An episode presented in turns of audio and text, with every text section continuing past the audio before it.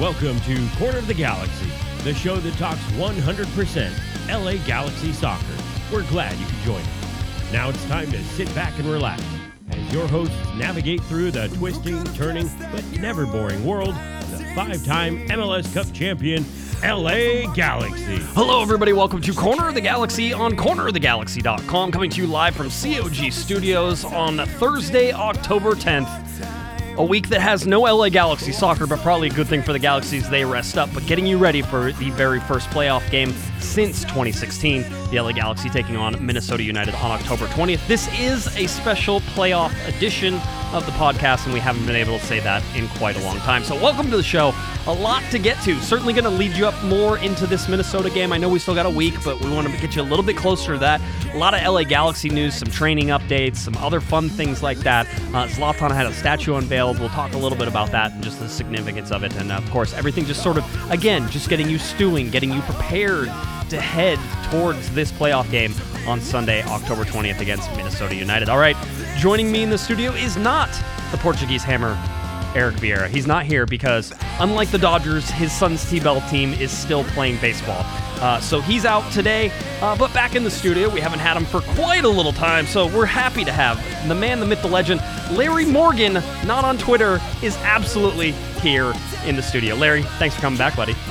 Thank you, Josh. Always a pleasure. Yeah. And well said about Eric's T-ball team and the Dodgers. Very well said. Oh. I enjoyed that. Oh yes, poor Dodgers fans. I feel bad for everybody. It's you know that's it's not what everybody needed, Larry. It's not what everybody needed to feel comfy feel comfy about all this.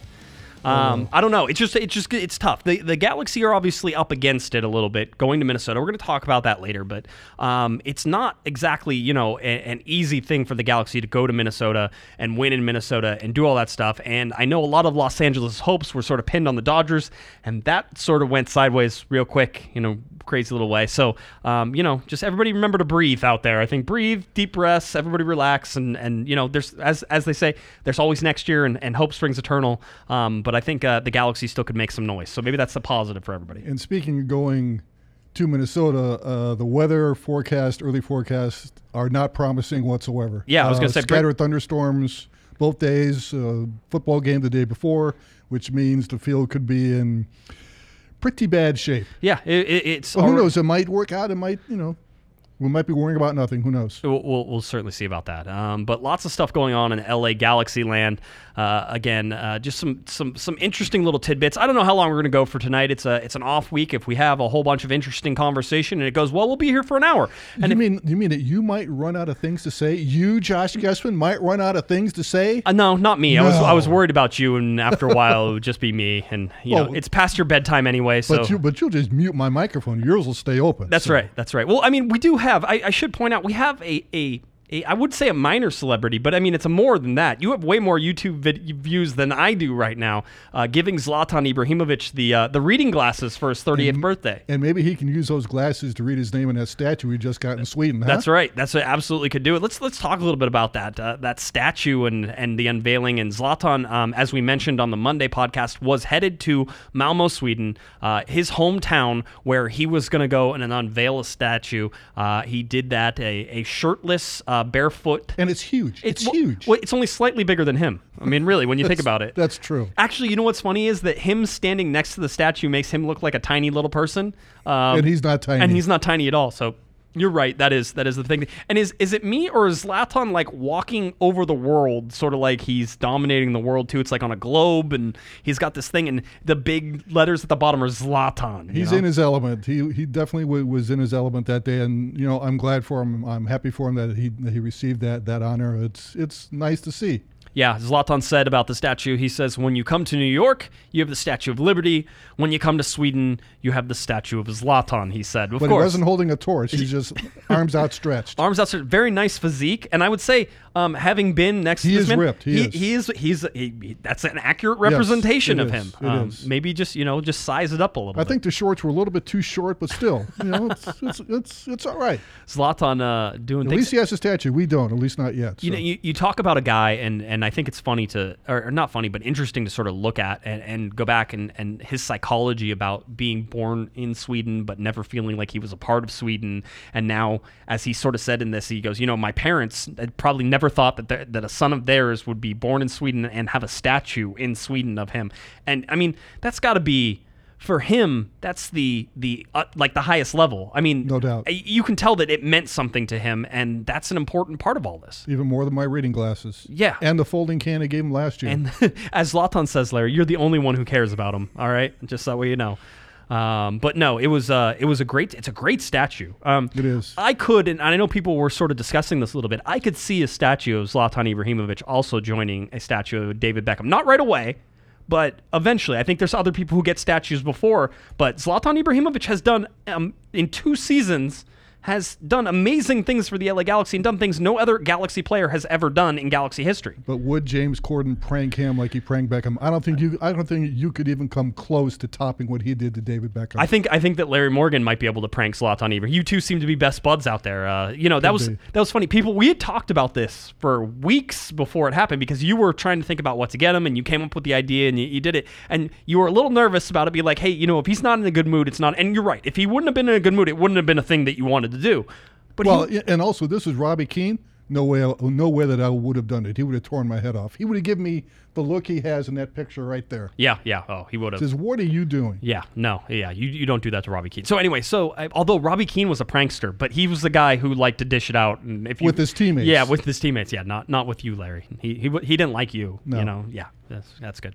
He didn't like many members of, of the media. I was. Yeah, I- you know what? He was great. He was, really, he was the alpha male. He was. I hit, I hit the microphone again. He was the alpha male if there was one. He was, on and but, and he was like five foot six or seven. I mean, he was a small dude, but you didn't mess with Robbie Keane, so that was fun. But anyway, the Zlatan statue, uh, they're just one of the the things that happened. And Zlatan expected back here in the United States. In fact, I'm guessing he's probably already back. That was on Tuesday that they unveiled the statue. I'm guessing he's back on Thursday. Although he doesn't need to be, Larry, because it's not like there's some mandate that that Zlatan Ibrahimovic needs to train throughout these next two weeks. Zlatan can just take the whole time off and probably still be just fine. Um, And if he still has that sore Achilles, it's probably a good idea to take some time off too. yeah, yeah. There's no, uh, there's no rushing any of that. All right, uh, I want to get to something. The LA Galaxy told me that they were going to do it. They did finally do it, although I think it's late. I actually think that they missed some some chances here. Um, I actually think the Galaxy were so confident that they were going to have a home playoff game that they waited to do this, and now that they probably won't have a home playoff game, or if they do, it'll have to be in the later stages. MLS Cup has the best chance of them getting a home playoff game. Um, Is that the best chance? yeah, because there's four teams they're better than in the Eastern Conference, whereas they need two teams. Uh, they're better than two teams in the Western Conference, and so in order for them to host, if they, let's say they advance past Minnesota and they advance past LAFC, the only way that they could host the next game, which would be the Western Conference Finals, is if Portland or Dallas made it, and so then they would host the Western Conference Finals if that was the case. But In other words, there's a chance in hell that they'll. yeah, exactly. That's that's roughly there. But MLS Cup, Yeah. there's four teams that they could be Okay. uh, in the Eastern Conference. So actually, they do. But if they had one, uh, if they do have a, a, a home playoff game, I'm guessing that they probably wanted to announce and present the player of the year, the end of year player of the LA Galaxy uh, voting, and they uh, sent out the ballots. Um, to us, I think on Wednesday. Maybe it was Wednesday. Was it just yesterday? I think it was Wednesday. I think it was Wednesday. Yeah. Yes. So they sent out the ballots to us on Wednesday, and they said that the uh, they'd be announced at a later time. Um, you know, it could be after, it could be prior to the game. I, you know, I don't. It's all sort of up in the air. But the bottom line is these these winners are not going to be announced um, at home, and they probably could have been announced at home. Although you say the Galaxy still had one game to play against Houston, so how could you vote before then? And you know, whole deal. So there's some there's some different arguments, but I think I think they missed the boat on this because I think you could have voted on this a, a while ago. Um, but the bottom line is that they asked the media to vote, and this is one of the media votes I actually get um, that Larry gets because I don't get ones on the league wide voting or any of that, which is fine because that seems like a headache more than anything else.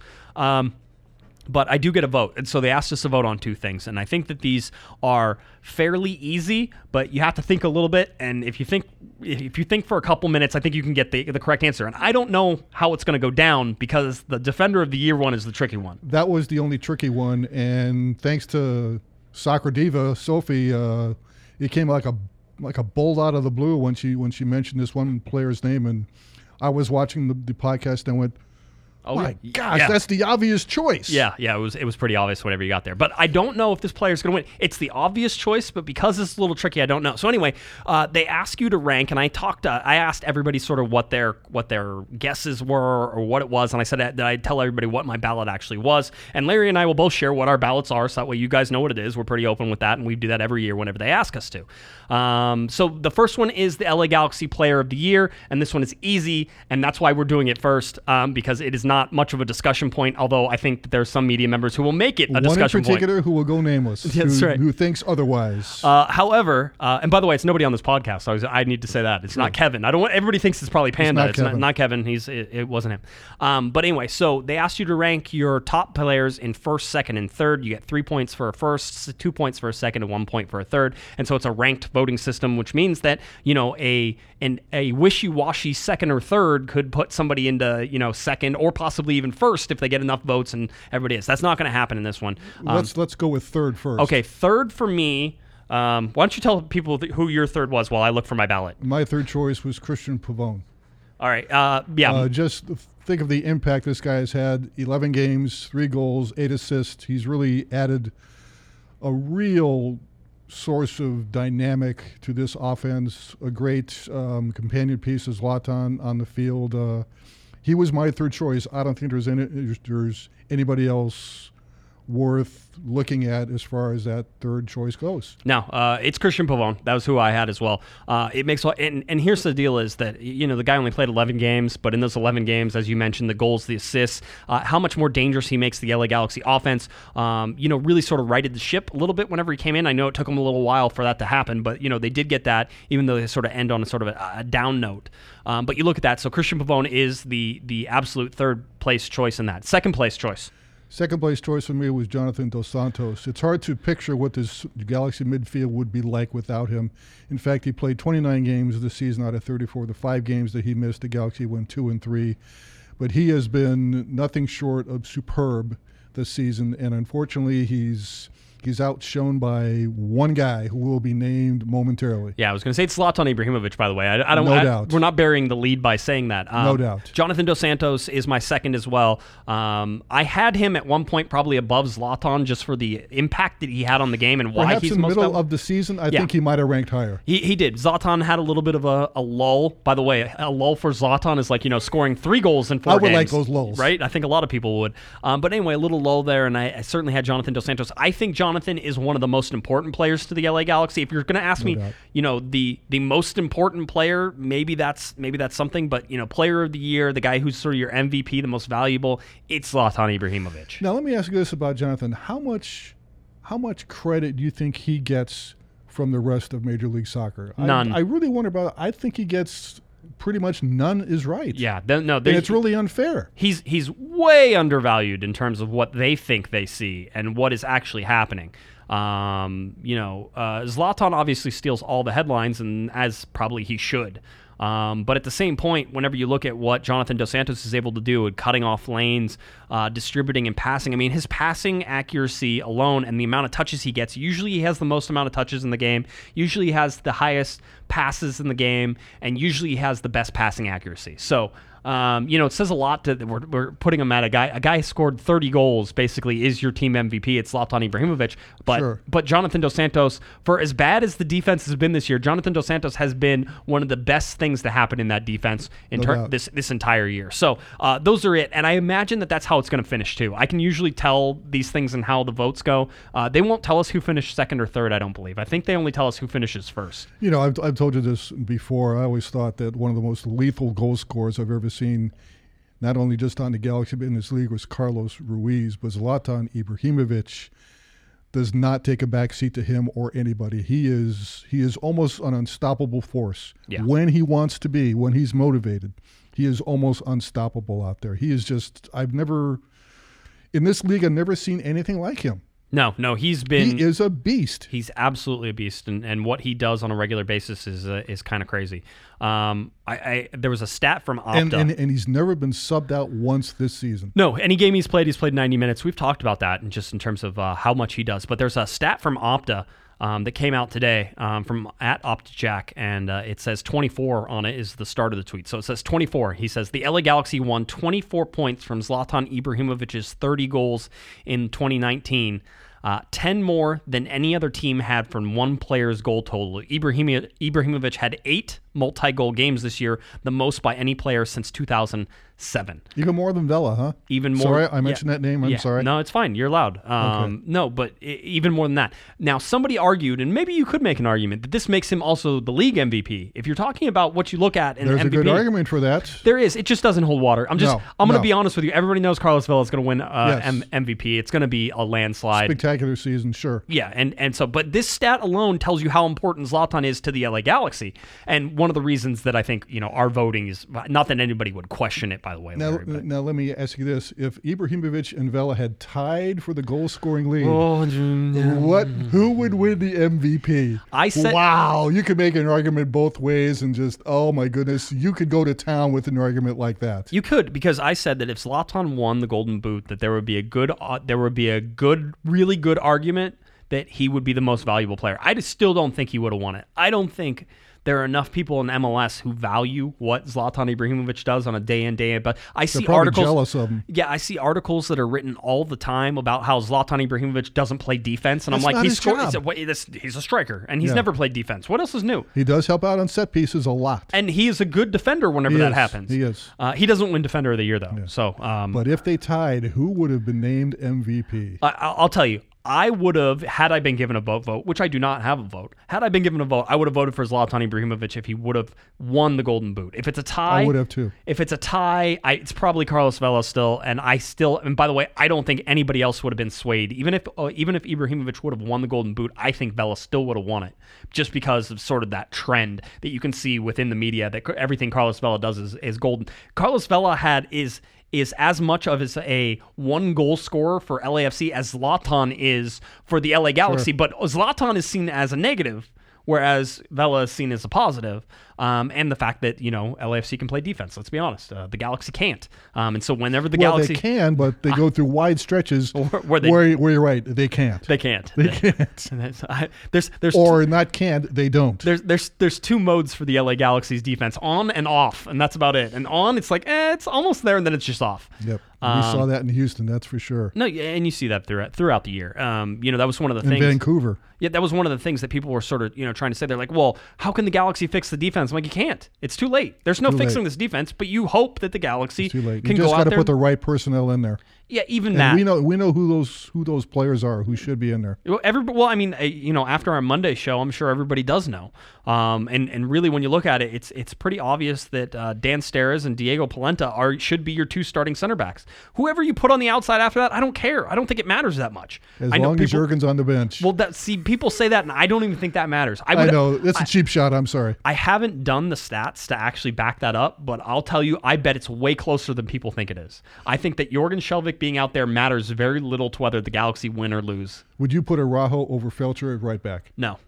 I- Not- I- I- especially not in the playoffs. Especially not in the playoffs. Not now. Yeah, now, I think. Feltscher had a horrible game, but anyway, Yeah. let's get back Sure, to sure, Defender of the sure, Year. sure. Defender of the Year. Defender of the year. Okay, we'll go we'll go three to one. This is I think where we differed slightly. Yes.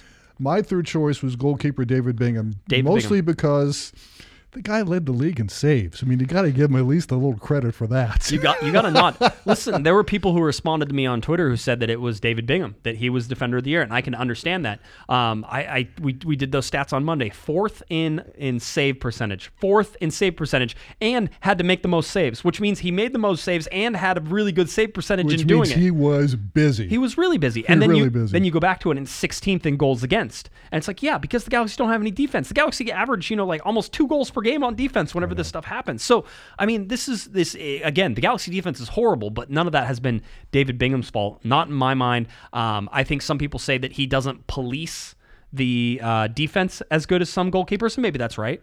Um, I don't know. I've seen him get angry at some of his teammates through uh, through a bunch of games, especially Diego Polenta. One time in particular, he was screaming at him, and Polenta basically told him to, to shut up. Yeah, to go away, to go away, which is which is Diego, and Diego seems to like he is the leader on the defense. I mean, whenever you look at that, which is why he should be playing center back.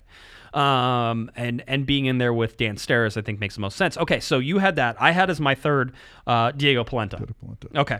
Uh, I came very close to naming him. To naming him, I probably named him fourth. Yep. Yep. What'd you have for uh, your second place? Dan Steres. Dan Steres is my second place as well. Dan has had an unbelievable he was my season. choice of top defender before, Before- Soccer Diva brought up you know who. Yeah, blew blew our minds and, Yeah. and was like, oh yeah, that's right. Really, I mean, it was like a it was like a flash of lightning when she when she said that. I said, "Whoa!" Well, I'll tell you right now that I know that the panda Kevin Baxter voted for Dan Steres as his defender of the year. Okay. Okay, and then he then whenever we were talking about it and we were, we were discussing, we were sort of- he was sort of like, I can see why you did that. I can understand that. I I probably should have done that, but you know, it's one of those you, you think about it, you try to put it in the proper things.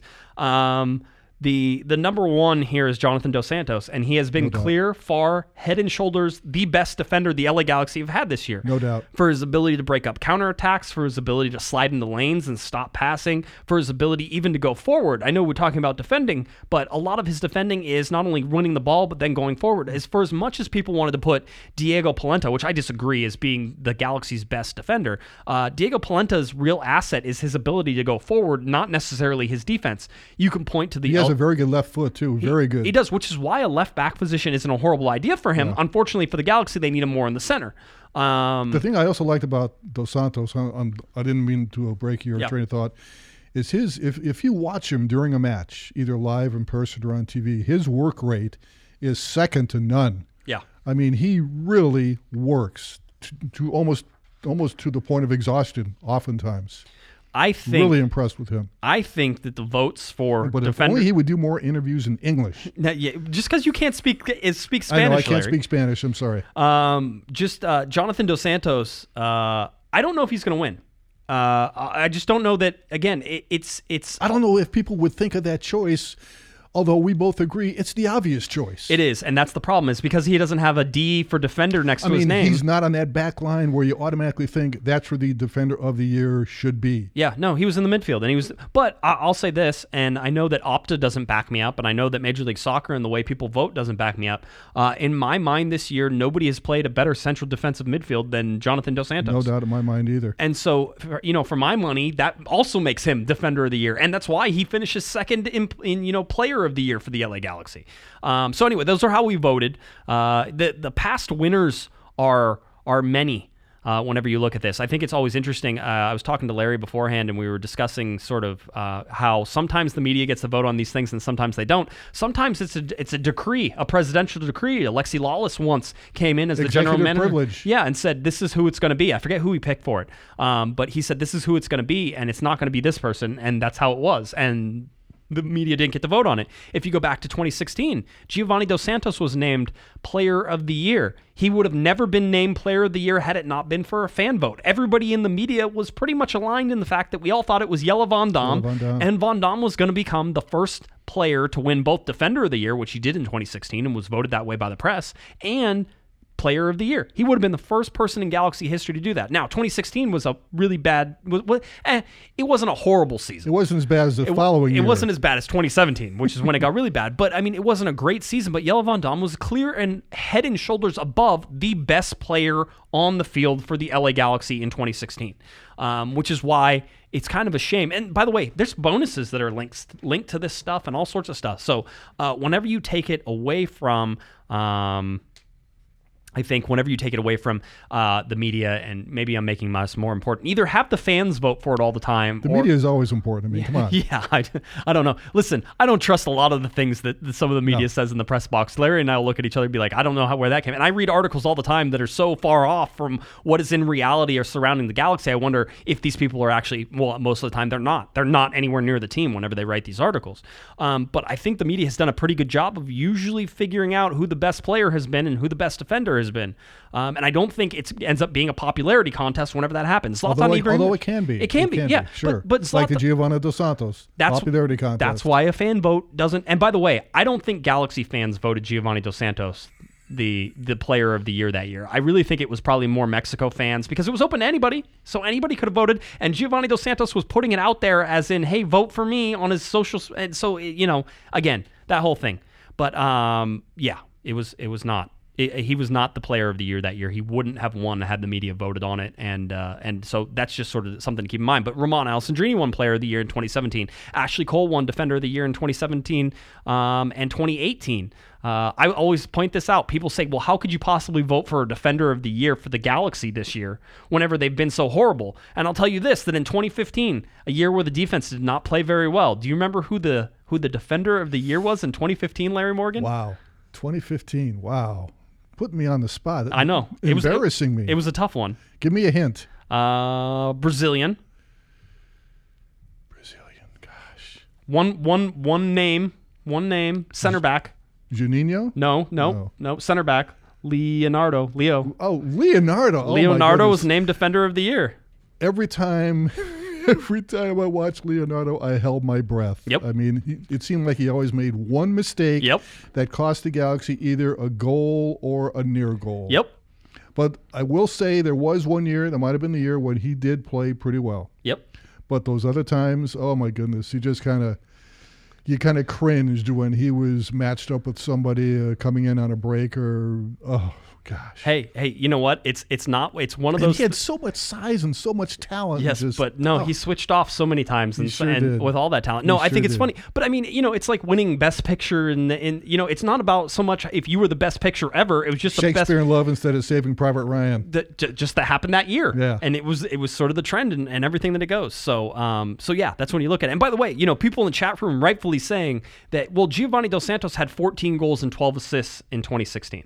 It was by far his most productive year. I can't remember him ever being healthy, healthy enough to do that. And and that was a year he played in 28 games. Into so he missed 6 games. 6 games total. but go over the the following years Oh, he was on the Galaxy. Yeah, but well, uh, that's that's sort of the whole thing. Is Yeah. then it's 25 games, so he starts to decrease. Six goals, three assists, and then in 2018 he had 14 goals, so he missed 20 games um, with three goals and two assists. I mean, it declined, and 2016 was by far Giovanni Dos Santos' most productive year with the LA Galaxy. Having said all that, he wasn't the best player on the field that year, and everybody knew it.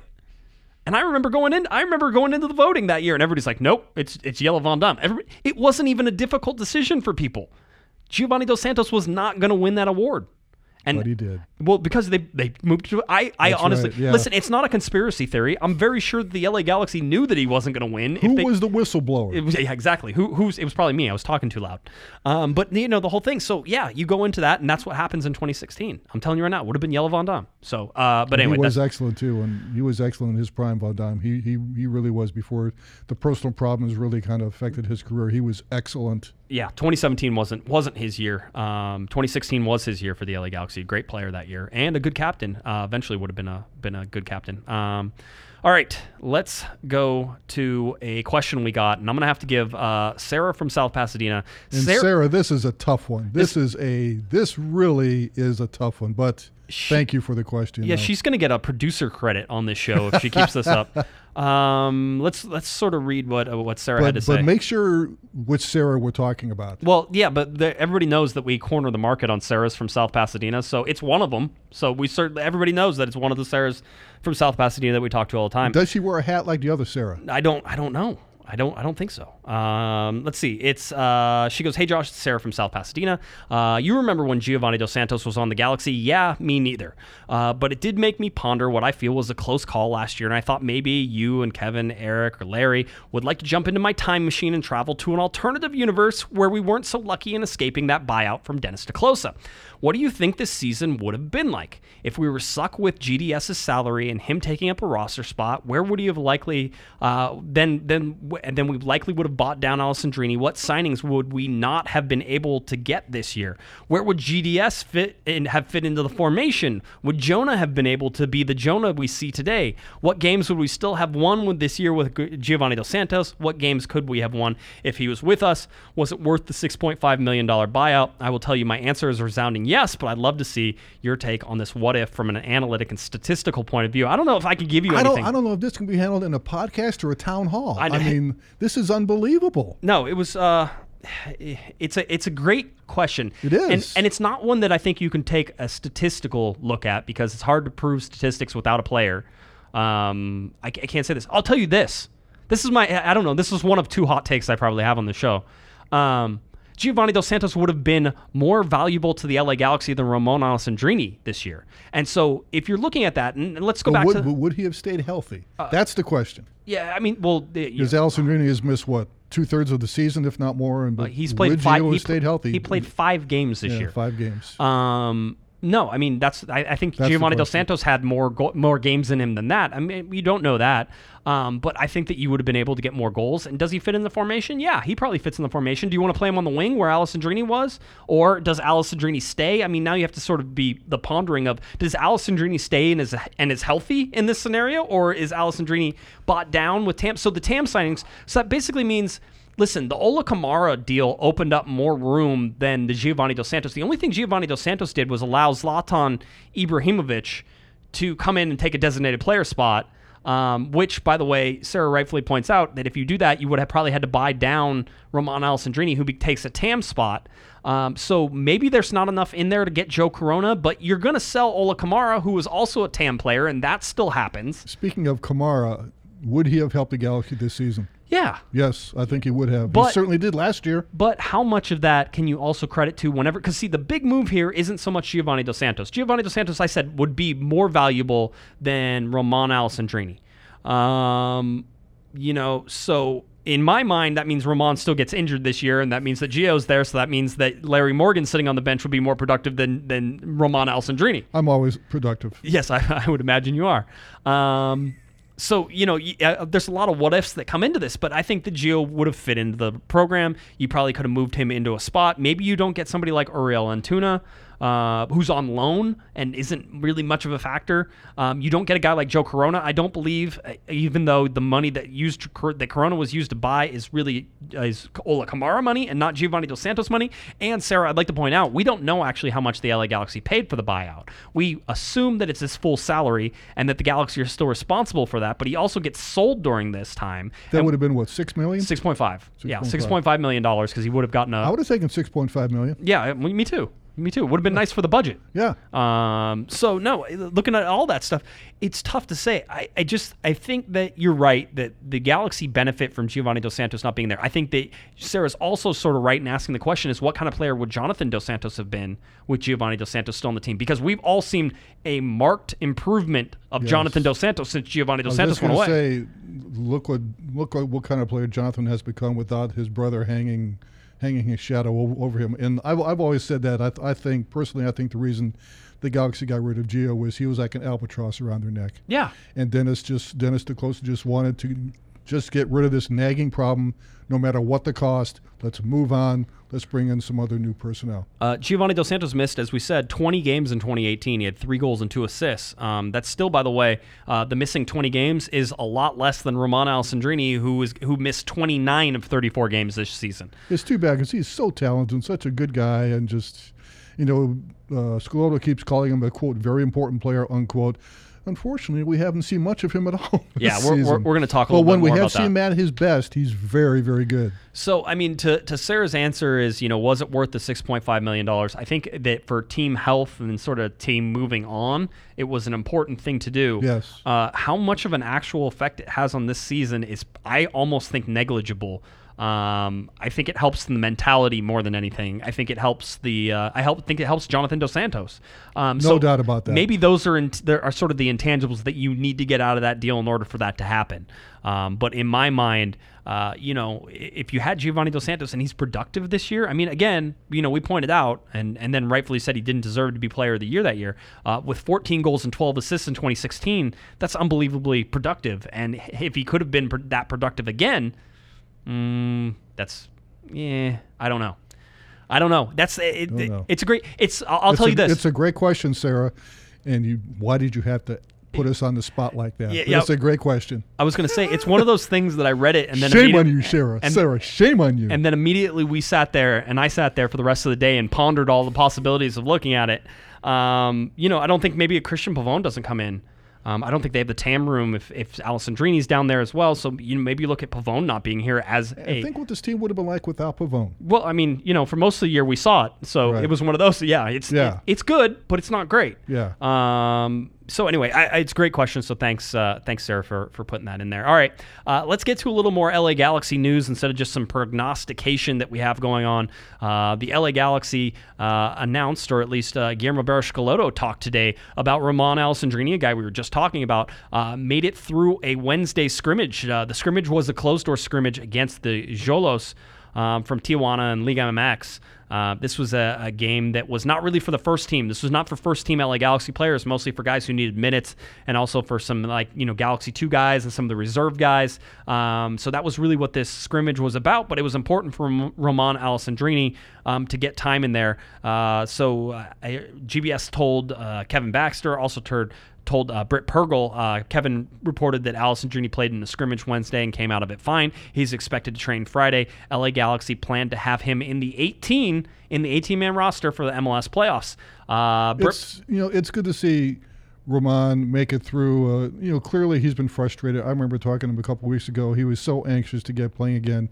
He was back training with the first team. Then about a week ago, Schelotto said he had suffered a minor uh, setback in his recovery, a little soreness in the knee. Took a couple of days off, and now he's back. But but but he's clearly been frustrated, clearly disappointed, and it's good to see that maybe he's seen that proverbial light at the end of the, of the tunnel as far as his recovery. Yeah, you'd, you'd hope so. Uh, Britt Pergel told uh, or tweeted out the quote. He said uh, that Guillermo said he has no problem today and will train tomorrow. We got to think about how he can be ready for Minnesota. I don't know if he'll be ready for a start, but he's likely to be in the 18.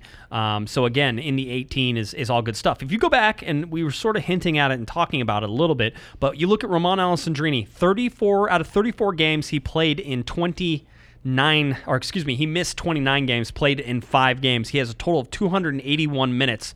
Um, and that means that he, out of the total number of minutes, so 3,060 minutes in 34 games, just in case you want to know how many it is, it's 3,060 minutes total in 34 games. Romain Alessandrini played in 281 of those minutes, and That's so that means not good. That's not a good ratio. That means he played in less than 10% of the LA Galaxy's minutes this year.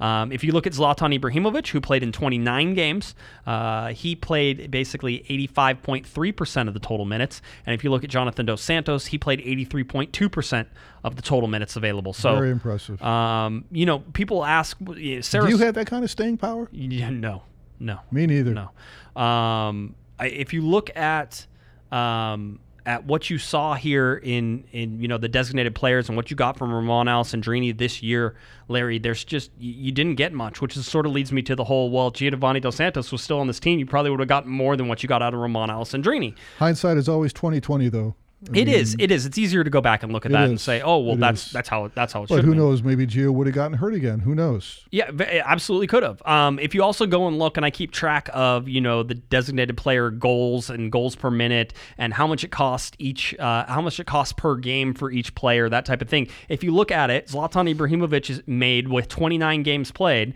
Um, he made two hundred forty-eight thousand two hundred seventy-six dollars per game.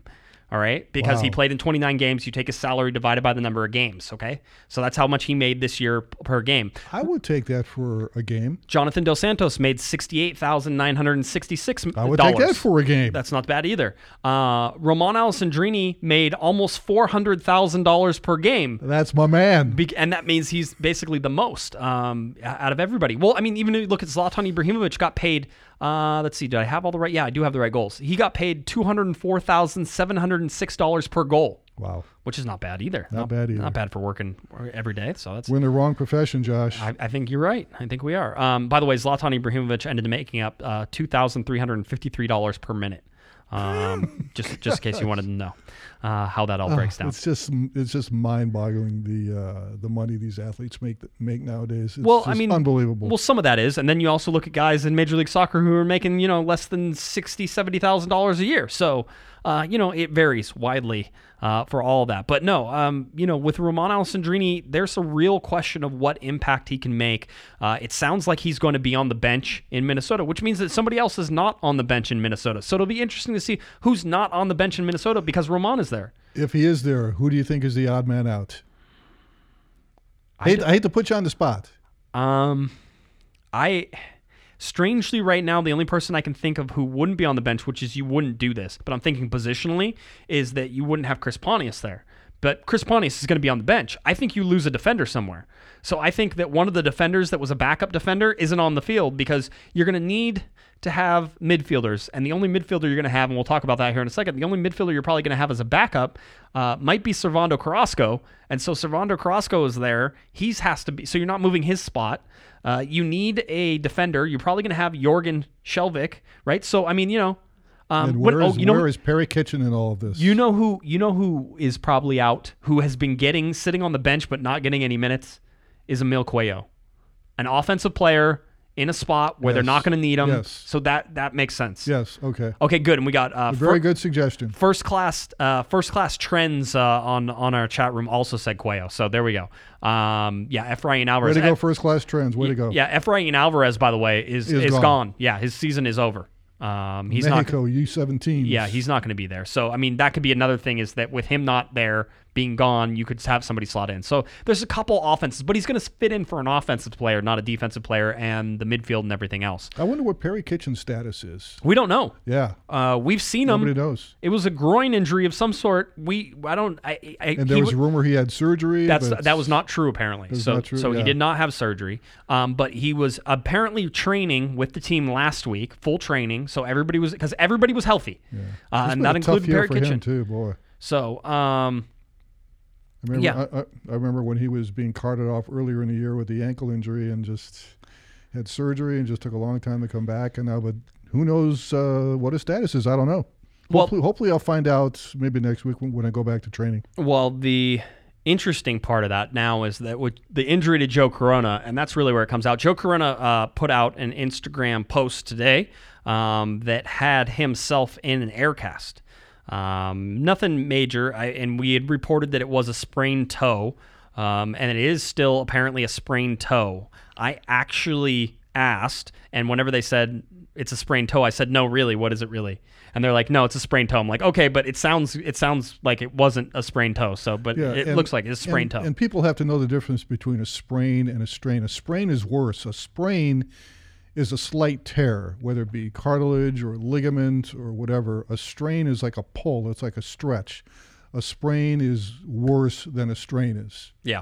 Um, and in this particular case, and everybody saw on the broadcast, it looked like as they were wrapping Joe Corona's foot, uh, that there was blood on the bandage. So it could be that it also is like a toenail thing where he has his toenail. I Ouch, thought maybe it was a broken toe, but I'm told it is not a broken toe. I'm told it is still a sprained toe. And so therefore, the air cast, again, he has some time. W- was he stepped on?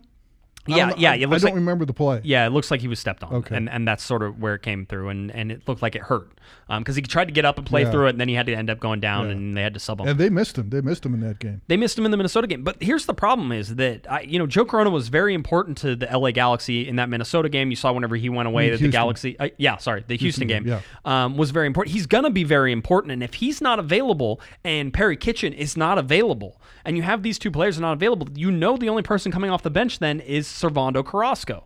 Which I love Servando Carrasco. I think he's a great guy, but we all know that the level of quality between Perry Kitchen and you know Joe Corona drops off significantly to Servando Carrasco, and you know that's life. That's what happens whenever you have like a fourth or fifth string guy who has to play minutes.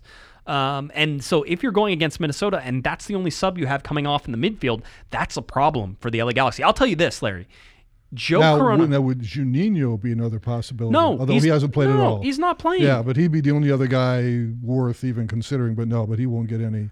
He won't get any looks. the the the the thing here that's more important than anything, you know, everybody's talking about Romain Alessandrini. Every time I see people tweet about Romain Alessandrini, they're like, "Oh, the Galaxy is saved." Listen, the Galaxy are not going to be saved by Romain Alessandrini in his 10 or 12 minutes that he's going to get. He may come in and score some goals. He may, you know, sort of quote unquote save the Galaxy if he can find a way to do that and is jacked up enough whenever he comes in to, to have some sort of effect. But the guy hasn't played all year. I think you're asking for way too. This is like asking for Kirk Gibson to come in. I mean, the guy's not going to be 100% healthy. You know that. He's going to be as close as he can be, but he's not going to be all the way there. He's certainly not going to be game fit. So all of these things going into that, the more important injury here is not Romain Alessandrini, it's Joe Corona and how well Joe Corona does in healing and getting on the team. He needs to be a starter against Minnesota. He mm-hmm. needs to be able to control that midfield. Joe Corona's injury is way, way more important right now to be focusing on than what is going on with Romain Alessandrini. Romain Alessandrini is a cherry on top of a, a ice cream cream sundae, and Joe Corona is all the ice cream that's underneath. It's the, the foundation of that ice cream sundae. I've always I've always had this question about Roman. I mean, I've gotten to know him. He's, he's a nice guy. Why is he so popular? Well, he's very good looking, first of all. I mean, that is one sexy It- man. I'm not afraid to admit Is it the French accent? It, it certainly can. I'm certainly that's part of it too. But Michael Ciani had a French accent. Michael Ciani was an attractive, large man too. I mean, all those French guys are good-looking guys. Yeah. Um, but no, I mean, you know, listen, Romano Alessandrini. Try, When- he he. Whenever he plays for the LA Galaxy and he has a crest on, he plays for that crest. He does. and you see it. Yes. And he loves Los Angeles. and he and he loves the, the LA yeah, and yeah, yeah, I would love to see you try to do it. By the way, it's Yeah, a I while. just tried, and I think I spelled a, an X or something. Yeah, it was it wasn't pretty. Um, but no, I mean Romain Alessandrini. That's why people love him. I mean, you know, listen, there's lots of you know players that people love that weren't very good. Ema Boateng is one of those players. I mean, the guy tried as hard as hard as he could. He wasn't a great player. He was an average player. he was fast. He was fast. That was that was his skill. Yeah. Um. So you get that, but you know, Romain Alessandrini is is that guy who you want to be playing in you know for your team, and that's why he's so popular, and that's why people want to see him succeed. But I'm telling you right now, Joe Corona is more important. No and, doubt. No and people are going to focus on Ramon Alessandrini and they're going to obsess over Ramon Alessandrini. And that's not going to, I don't think that helps. The Galaxy don't need help on offense, Larry. They need help on defense. And Joe Corona is an important part of that defense. And if he's not 100% and they have to go in, it's just, yeah, it's, it's not going to be good. It's scary. It's very scary. Um, by the way, chat room says it's also very fun to say Alessandrini, which is not, they're not wrong. But Alessandrini. but by the way- Romain Alessandrini. we can all agree that Alessandrini is an Italian name, but he's French. He's French. Okay, just wa- Marseille. I just wanted to say. I mean, this- I just, I mean, I know the countries are close to each other in regions, so I'm not. I understand how you can mix the last names, but I'm just saying that's a that's an Italian last name. Très. All right. Merci. Uh, the LA Galaxy also missing some international players this week, but all will be back uh, playing for their teams. Uh, we already talked about the Sebastian Lletget with the United States, Uriel Antuna with Mexico, Rolf Feltscher with Venezuela, Giancarlo Gonzalez with Costa Rica. Uh, to note, Jonathan Dos Santos did not travel with Mexico. And Efrain. and Efrain Alvarez away with the U17 Mexico World Cup team, which is going to be playing down in Brazil, uh, and that is effectively ends his season. We talked about it on Monday as well. Um, so uh, the game's going on. We already had uh, one, actually, is probably over now, but I haven't been able to look up the score yet because we've actually been recording. But uh, Haiti versus Costa Rica. Pipo Gonzalez was on the bench. So uh, Giancarlo Gonzalez was there with uh, the Costa Rican national team, and he was at least a substitute um, for this game. With you, When you go over to Venezuela, uh, Rolf Feltscher did come in as a sub. It didn't tell me what minute. I imagine it was sometime in the second half. Uh, Venezuela, Venezuela beat Bolivia uh, 4 to 1 in that game.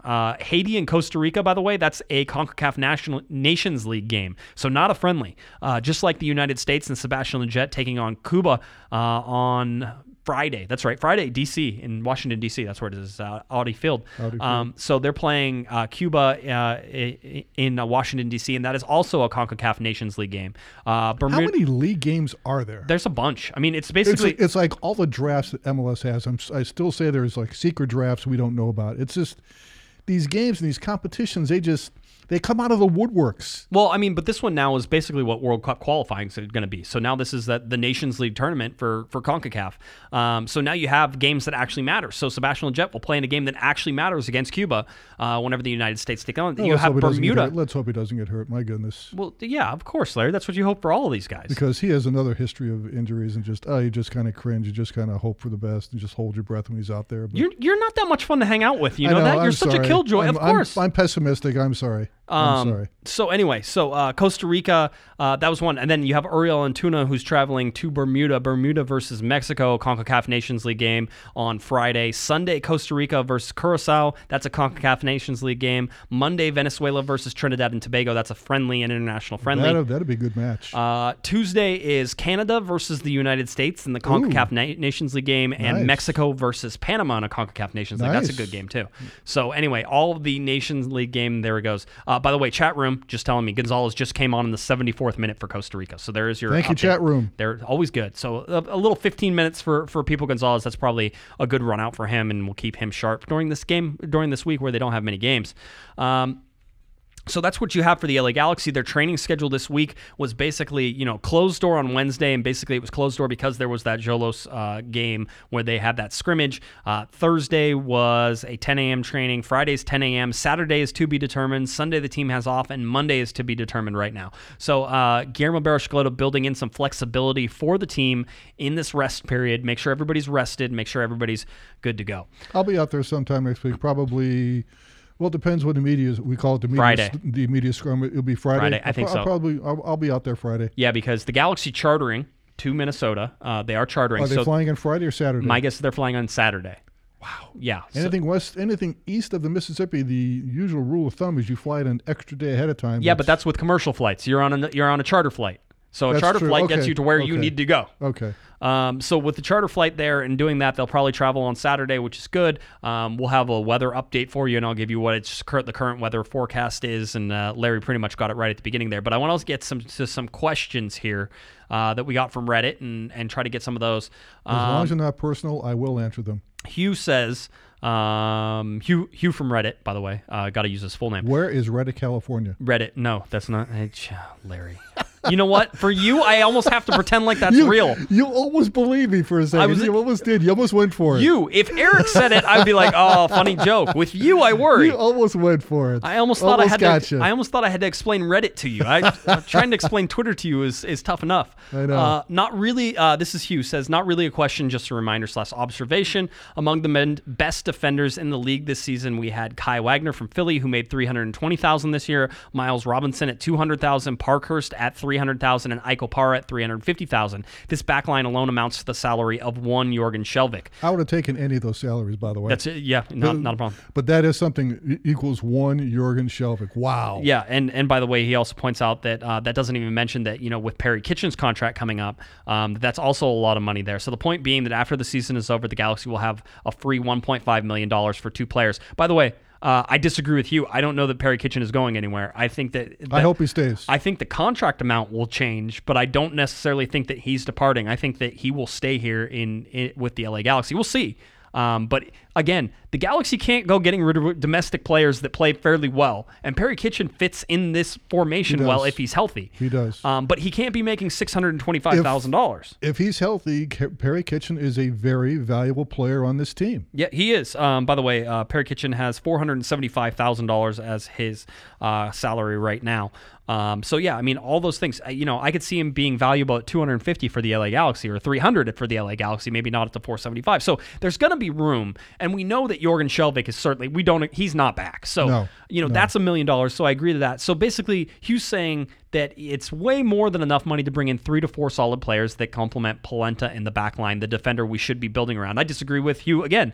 Uh, there are two, there are a bunch of defenders you could be building around. Diego Polenta might be that guy. Um, he might not be that guy. He might be the guy that you build on, put up, build as a left back.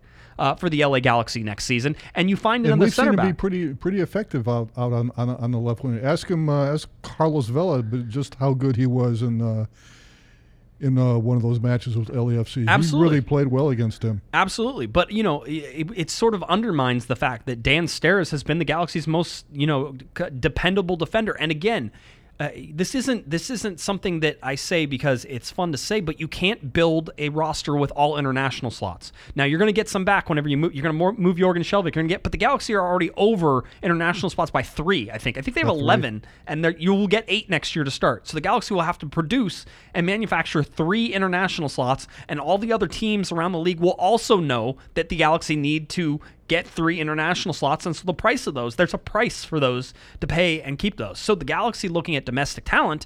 You have to look at the domestic talent you have, and you have to keep that domestic talent, and that might mean that you have to give some people some raises. But I'll tell you right now that you that Dan Steres is somebody you want to keep because if you get rid of him, somebody else will take him and he will start against the LA Galaxy and he will do just fine.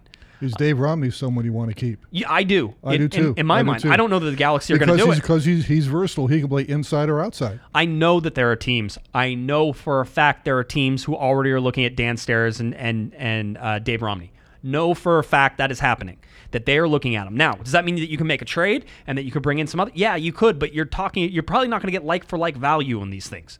Uh, in my mind, with the amount of money both of those guys are making, keep them. Keep them. Keep I- that. It doesn't I hurt agree. you. You you have to, the, the international players are going to be a problem. There's too many, and you're only allowed eight. And the Galaxy have eleven. That's a lot of money spent on roster spots that you necessarily don't have. The bottom line is both Dan and Dave are good young players, By the way, and they have good futures ahead of them. They're good young players. Bottom line. the the if you want to, you know, I went over the center back pairings and who should be, and we talked about Steres and Polenta being the statistically the best center back pairing. They also have the most games together as well. But Steres and Polenta are that. If you want to know what I really feel about who should be playing to center back, it should be Dave Romney and Dan Steres together, and you can put Diego Polenta out on the left, and you can play. I don't care who you play on the right; it doesn't matter. Um, Uriel Antuna on the right. But the LA Galaxy down the stretch, if you remember last year and the run that they made, That's was because of Dan Steres and Dave Romney in the middle. Dominic Kinnear put them back together again, and the team took off. There you go. Yep. S- I mean, I don't think those Yep. are even hot takes. Anyway, um, but you know, the basically he's saying, you know, have some optimism here because next year, you know, the Galaxy will be a cup contender. I'll say this: the Galaxy brought in a bunch of defenders this year.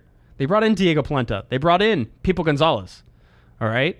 Um, you know, they they moved uh, Araujo up, so they did it. They missed on Gonzalez. All right, which doesn't mean that they're going to hit next year. You know, it's it's funny because I had said for for quite a while that I thought Gonzalez was a very good defender, but boy, did he tail off! My goodness, I mean, geez, Uh, hard to believe the quality of play that just dropped with him in there. I mean, it really just, uh, I I don't I don't know what happened.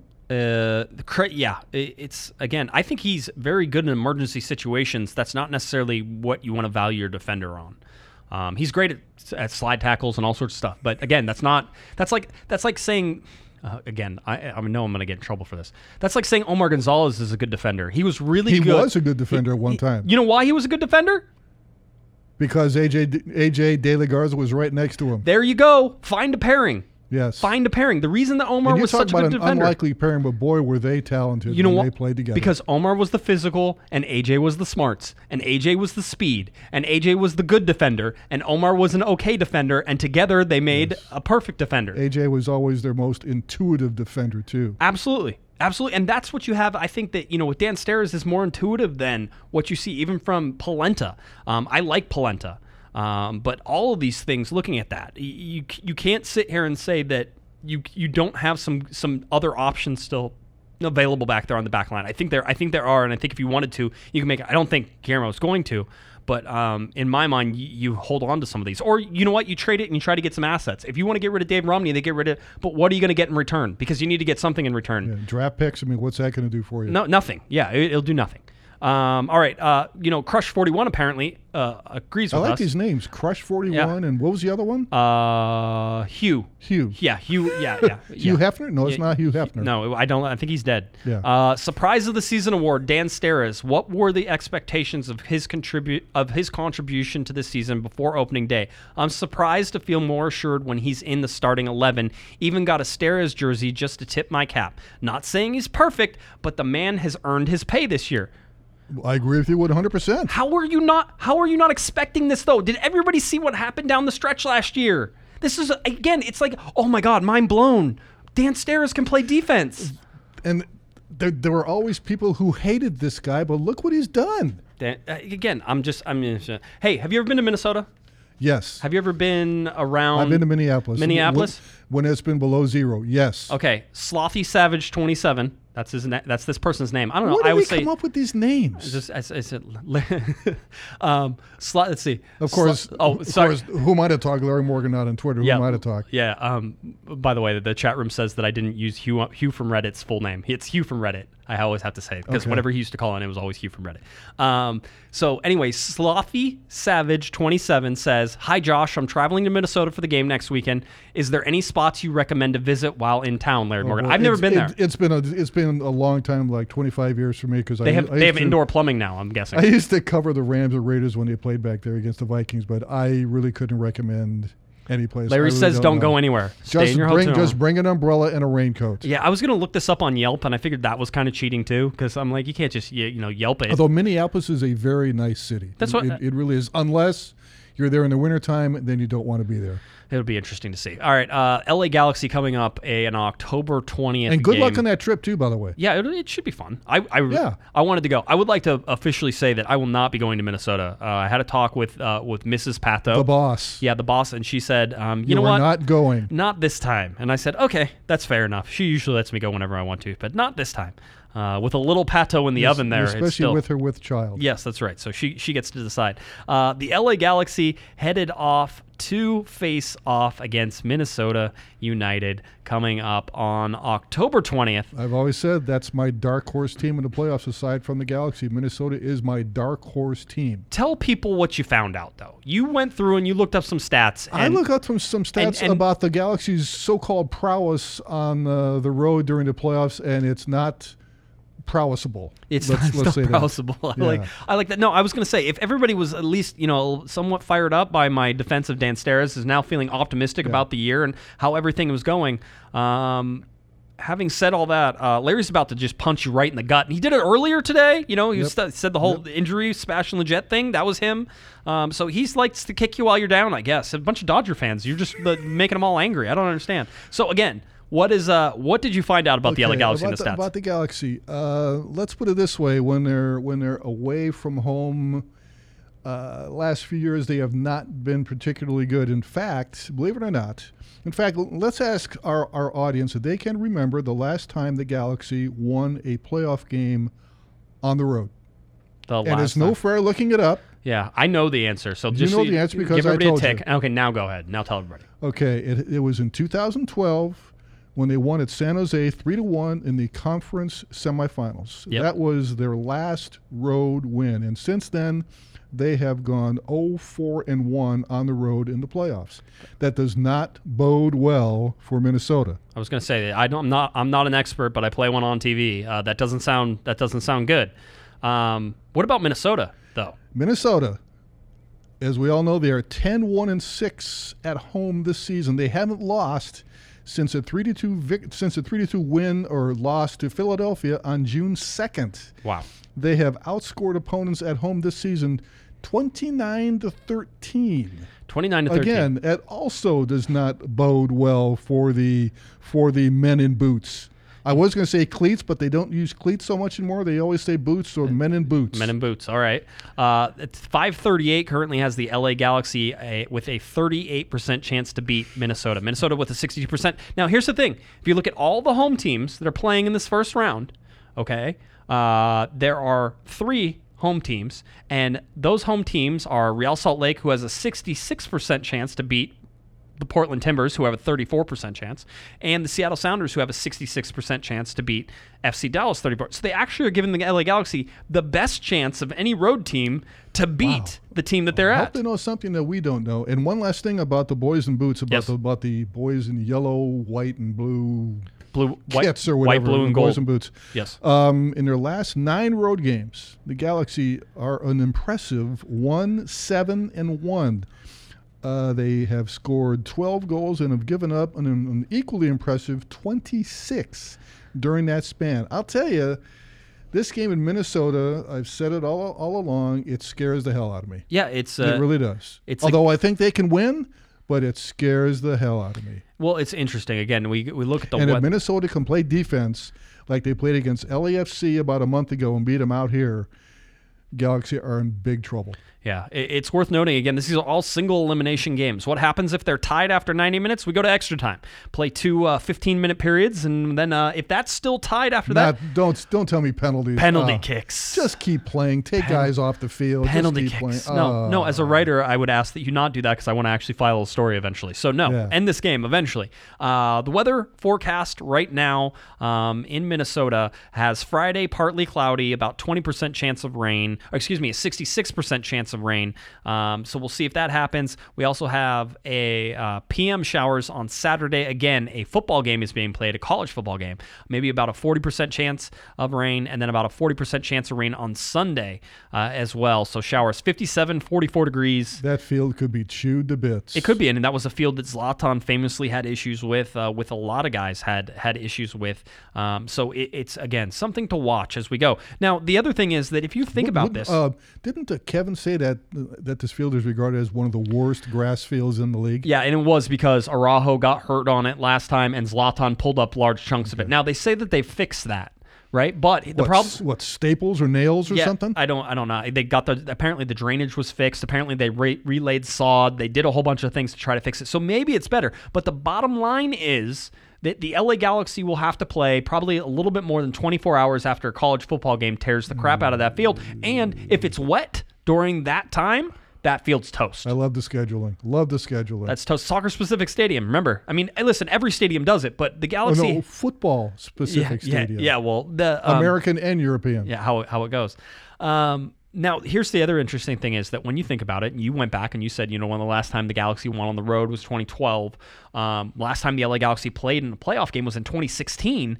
There aren't a lot of guys who are on this LA Galaxy team. In fact, we could find, I think, just three. In fact, ask our audience if they can, if they know who has the most playoff experience among the current Galaxy players. Yeah, it- that were with the Galaxy, right? the so not Galaxy, with another team and came here, but who has And, and, if, and if they know the answer, I will be very, very impressed. So I'll let you think about it for a second. Again, it's you know, there's it's not instantaneous, but I want everybody to think about it. Who has the most games for the LA Galaxy played in the playoffs? We I think we could only find quickly as we were doing. We only found three players.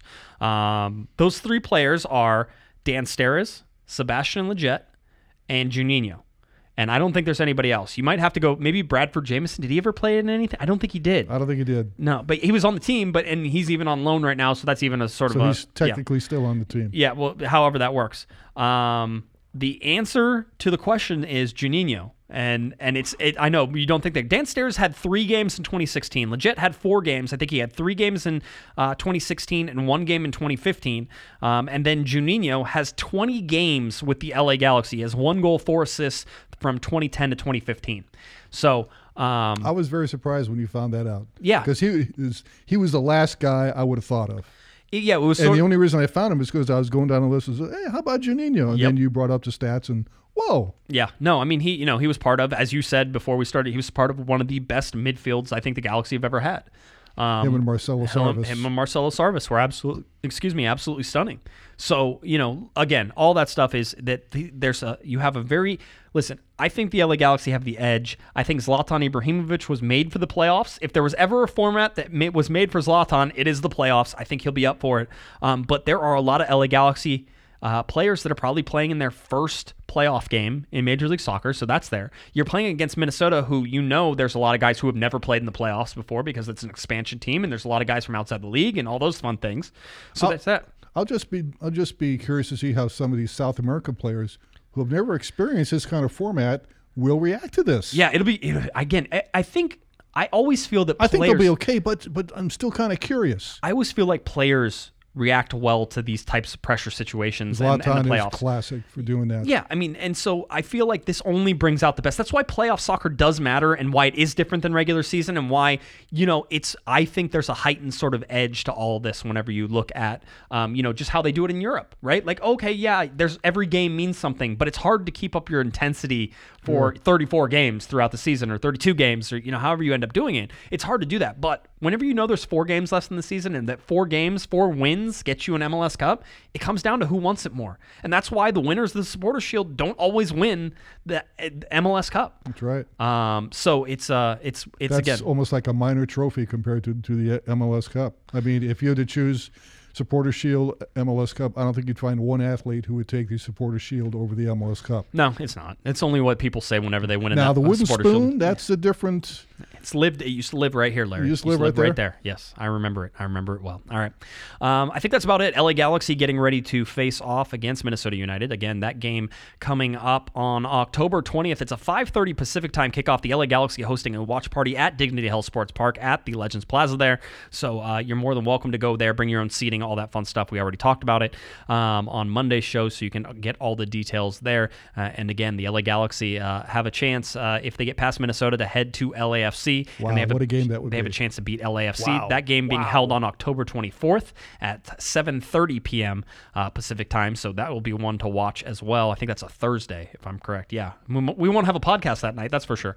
Um, if, or if- live podcast. Yeah, if, if the Galaxy, uh, if the Galaxy, Especially play, if they put us in the auxiliary press box like they say. did the last time. We'll, we'll be way out in the in the stand somewhere. That'll be a packed house if that one goes. So anyway, so the Galaxy do that, and then if the Galaxy get through that, there's a chance at actually hosting uh, the conference finals of either uh, Dallas or Portland get through, and there's a chance of hosting uh, MLS Cup if uh, either Toronto, uh, DC, New York Red Bulls, or the New England Revolution advance from the East. So uh, four chances basically to host MLS Cup there. Galaxy just have to get there. All right. Um, is there anything else, Larry? No, I, I know that you're going to say that people can't reach me on on Twitter. You know, the Yes. famous Larry Morgan, not on Twitter. But Yes. I don't know whether to to thank you or curse you for making me a cult figure. Yes, you are. I don't know. You are no, no. It's it's a real thing. I mean, the the video that has hundreds of thousands of views of you giving Zlatan some some reading glasses. Uh, the very first comment in there says, "Call him by his full name, Larry Morgan, not on Twitter." And I'm like, there it is. That's what I wanted to hear. That was that was it. If my goal of this podcast is anything, it's just that whenever you're walking somewhere, even ten years from now, that somebody sees you and yells across a parking lot and When are says you going to get on Twitter? says says Larry Morgan not on Twitter. And then- it's happened. It's Yeah. happened in the past. I know. Believe me. Makes my day. Absolutely makes my day. It's my, my favorite thing that ever happens ever. And I like walking into the stadium with you just for that reason because people yell. but thanks for having me on again, Josh. I appreciate it. Always, uh, always great to have you. If you're looking for Mr. Larry Morgan on Twitter, you won't find him there because he's not on Twitter. Uh, if you're looking for uh, me on Twitter at jguesman, J G U E S M A N, and of course at Galaxy Podcast, uh, go find Larry's wonderful work and wonderful writing over at cornerofthegalaxy.com. All that stuff is right there, so please check that out. Uh, all of our merchandise, all that fun stuff is also there for you. So cornerofthegalaxy.com, click on the shop button, read our articles, read the podcast, all that fun stuff. LA Galaxy versus Minnesota United coming up on October 20th. Tentatively, no show on Monday. Uh, my son's coming in town, so I'm going to take a break, but live show on Thursday. The Hammer should be back in town. All right. For Mr. Larry Morgan, not on Twitter, I'm Josh Guesman. You've been listening to Corner of the Galaxy on cornerofthegalaxy.com. Have a great weekend, everybody. You've been listening to the Corner of the Galaxy podcast on cornerofthegalaxy.com. You can follow the show on Twitter and Instagram at Galaxy Podcast. And be sure to check out and subscribe to iTunes, Stitcher, and Facebook by searching for Corner of the Galaxy.